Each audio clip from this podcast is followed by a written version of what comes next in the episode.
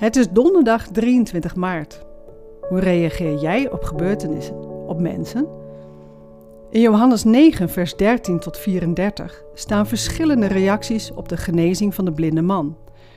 Christine zet ons erbij stil.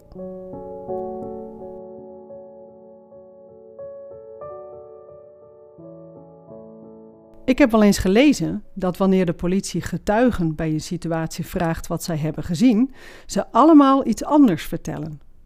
Dat zou komen doordat we alles door onze eigen bril, onze eigen referentiekader zien. In Johannes 9, vers 13 tot 34 zijn er ook verschillende getuigen van een situatie. De genezing van de blinde man. We lezen over drie groepen getuigen en hun referentiekader. Als eerste de buren en kennissen van de man. Zij zijn bang omdat de genezing op sabbat is gebeurd, of het wel oké is. En daarom nemen ze hem mee naar de fariseeën. Dan de fariseeën. Ze zijn bang hun machtspositie te verliezen als religieuze leiders. En daarom vragen ze van alles aan de verschillende betrokkenen. Vragen waarop zij antwoorden kunnen geven die hen helpen hun positie te behouden. Als laatste de ouders van de blinde man.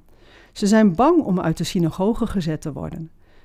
En dat betekent dat je aan veel activiteiten, die van groot religieus en sociaal belang waren, niet meer mee kon doen. Daarom verwijzen zij de fariseeën voor antwoorden terug naar hun zoon. Allemaal reacties vanuit angst. Allemaal reacties die niets te maken hebben met het wonder wat er zojuist is gebeurd. Niets met blij zijn voor de man die nu weer kan zien.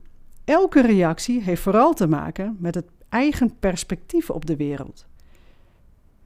Niemand luistert echt naar de man die weer kan zien.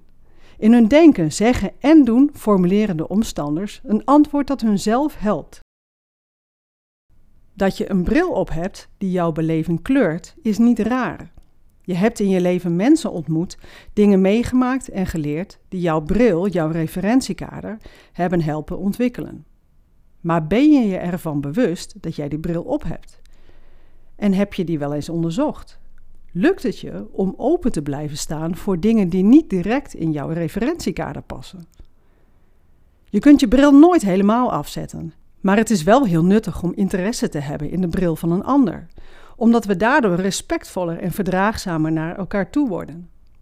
Dit betekent dat wanneer je iemand ontmoet die een andere mening heeft dan jij, dat je luistert met belangstelling. Veel mensen luisteren niet naar anderen met de bedoeling om de ander te begrijpen. Ze luisteren om een antwoord te kunnen geven. Ze projecteren hun eigen film op het leven van de ander. Luisteren met je eigen waarheid als referentie. Zijn wij in staat om empathisch te luisteren? Luisteren naar de ander met de intentie de ander te begrijpen? Je te verplaatsen in het referentiekader van de ander? Dat betekent niet dat je het met de ander eens hoeft te zijn, maar wel dat je met je verstand en gevoel begrip hebt voor diegene. Dus luisteren met je oren, ogen en hart. Wanneer je op deze manier naar een ander luistert, zul je de ander meer gaan waarderen. En wanneer jij meer begrip hebt voor de ander, is de kans groter dat een ander ook echt naar jou wil luisteren. Wanneer je van elkaar weet welke motieven er achter standpunten zitten, is er vaak meer ruimte voor creatieve oplossingen. Stel je voor dat we in ons eigen leven met empathisch luisteren zouden gaan oefenen. Dan zouden er zomaar allerlei mooie dingen kunnen gebeuren.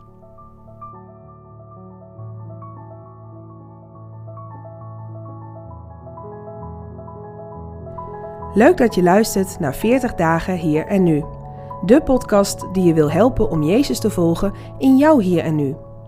Deze podcast is een initiatief van Verre Naasten Lume, LPB Media en Kerkpunt. Wil je meer weten over deze podcastserie? Ga naar 40 dagen. Voor de Bijbelteksten in deze podcast gebruiken we de MBV 21 van het Nederlands-Vlaams Bijbelgenootschap.